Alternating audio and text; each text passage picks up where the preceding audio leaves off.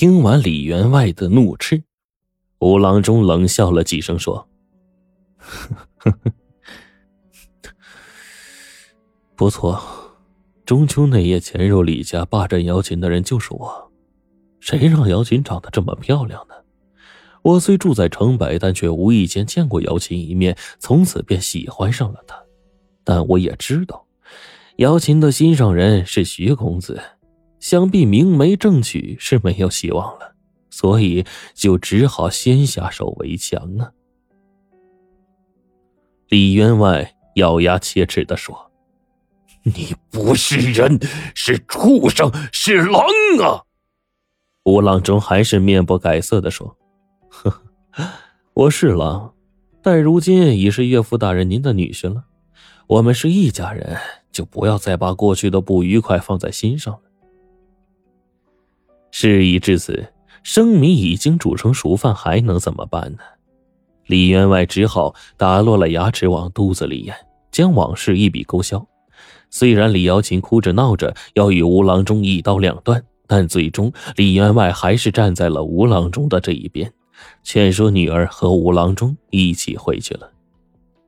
吴郎中带着李瑶琴重返家门之后，当晚便毒打了一顿李瑶琴，理由就是李瑶琴轻浮任性，身虽在吴门，心却还在徐家。更可恶的是，嫁入吴家之后还对自己不忠不义，吃里扒外出卖自己的丈夫。李瑶琴只是哭，毫无还手之力。从那天开始，吴郎中就对李瑶琴3天打2天骂的已经成了家常便饭。更令人意想不到的是，正是因为这3天2头的摧残，李瑶琴肚子中的孩子竟然掉了。李瑶琴得知自己小产之后，心中却不是悲，而是喜。她瞒着吴郎中，没有将这消息告诉他，而是悄悄地跑回了家，先对李员外说了。他觉得当初正是因为这未婚先孕的孩子，才让他违心的和徐生分手，嫁给了吴郎中。现在既然这孩子掉了，就该结束这段本就错误的姻缘。然而李瑶琴想错了。李员外非但不同意他离开吴家，而且还一再的为那没有保住的孩子而感到惋惜，甚至反过来责怪李瑶琴，说她不争气，没能替吴家留住香火。李瑶琴心如死灰，一气之下便摔门而去了。大街上人来人往，本就热闹，今天不知怎的，沿街的店铺还扎起了红绸子，似乎有贵人驾临。正纳闷呢，却不知远处传来几声锣鼓声。霎时间，几十枚鞭炮齐发，不一会儿整个街道就被烟雾所笼罩。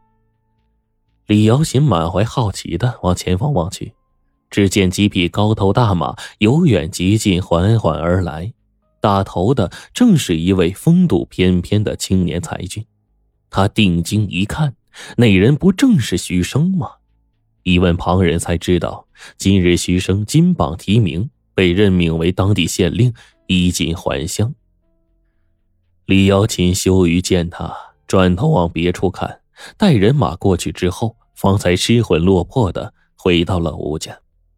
吴郎中凶巴巴的问他为何擅自离家出走，去了什么地方。李瑶琴随口回答说，去了一趟娘家。没想到吴郎中劈头盖脸给他一耳光，厉声说，你这刚才家里的佣人比你抢先了一步，从街上回来了，今天不正是徐生加官进爵，衣锦还乡的大喜日子吗？他看见你在街上迎接徐公子，是这样吗？李瑶琴擦了擦嘴角流出的血，冷冷地说了一声是。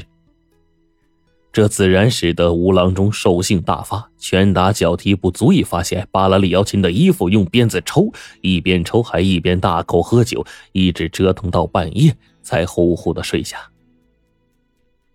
李瑶琴咬牙切齿的盯着床上这个如同野兽一般的男人，想到自己所有的悲剧由此人铸成，不由得怒火中烧。只见他轻轻的从地上站起来，顺手取了一把剪刀，把心一横，就拿那个剪刀朝着吴郎中的身体狠狠的就扎了下去。杀人之后，李瑶琴惊慌失措的冲出屋子，一路往县衙跑。徐生接到下人来报，立刻出门查看。面对眼前满手是血的李瑶琴，徐生大吃一惊，忙问对方发生了什么。李瑶琴什么话也说不出来，只是一头扑在了徐生怀里。徐生想起了之前两人两小无猜的美好岁月，也是不禁流下泪来。吴郎中的死很快就轰动了整个县城，徐生亲自来到李家询问情况。事情发展到这步田地，为了保住女儿的性命，李员外也顾不得家族名声，便将吴郎中如何设计霸占了李瑶琴、图谋李家产业的经过通通的向徐生交代了。而李瑶琴也补充交代了她在徐家所遭受的凌辱和虐待，使得众人一边倒的倾向李家，大家都认为吴郎中是咎由自取，死有余辜。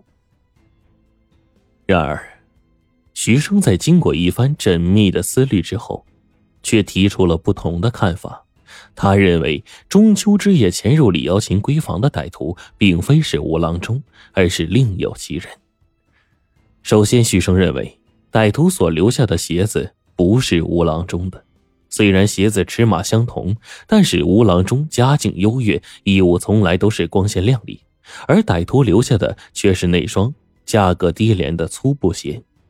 由此推测，鞋子的主人恐怕是家境贫寒。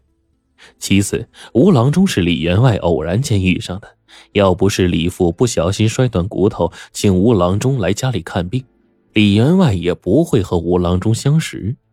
如此一来，李员外也就没有机会向吴郎中提出为女儿诊病的要求，从而引发后来的事情。因此，所谓吴郎中先霸占李瑶琴，再图谋李家产业的说法是不成立的。但吴郎中在得知李瑶琴被歹徒霸占且未婚先孕之后，确实趁人之危收了李员外的银子，娶了瑶琴，这也是不争的事实。由于瑶琴是李员外的独生女，日后吴郎中借此掌握李家产业也是意料之中的事。吴郎中的所有企图仅止于此。李员外点了点头，疑惑地说：“贤侄的分析很有道理啊，可是吴郎中霸占瑶琴的事情是他亲口承认的，这又作何解释啊？”徐生叹了口气说：“哎呀，据我调查呀，这个吴郎中是个心胸狭隘、自尊心极强的人。尽管他娶了瑶琴，可以借此得到李家财产，但他仍有心结，因为他知道他并不是夺走瑶琴贞操的那个人。这是他内心的痛楚，也是他内心深处的渴望。他之所以承认他就是那个歹徒，恐怕就是这种情绪作怪，如同鬼使神差，如同自己把自己灌醉。他只想借此满足自己的自尊心，自欺欺人而已。而婚后对瑶琴的虐待和暴行，也正是这种情绪的发泄呀。”听完徐生的解答，在场所有人都是十分的震惊，觉得不可思议。李员外更是大张着嘴巴，半天都没有合上，许久才深深的叹了口气说：“那依贤侄之见，潜入瑶琴闺房的人是谁呀？”徐生脸色凝重地说：“细查歹徒留下的鞋子啊，其中一只鞋的鞋帮处有着一道淡红色的印记。考虑到李府花园中的凉亭刷的正是红漆，再三对比可以认定该处的淡红色印记正是那个红漆无疑了。不出意外的话，歹徒应该是修建花园的短工啊。”顺着徐生的思路，李员外忍不住回想起来，突然惊叹道：“哦，原来如此的！我记得中秋前后啊，正是花园那几个凉亭刷漆的日子呀。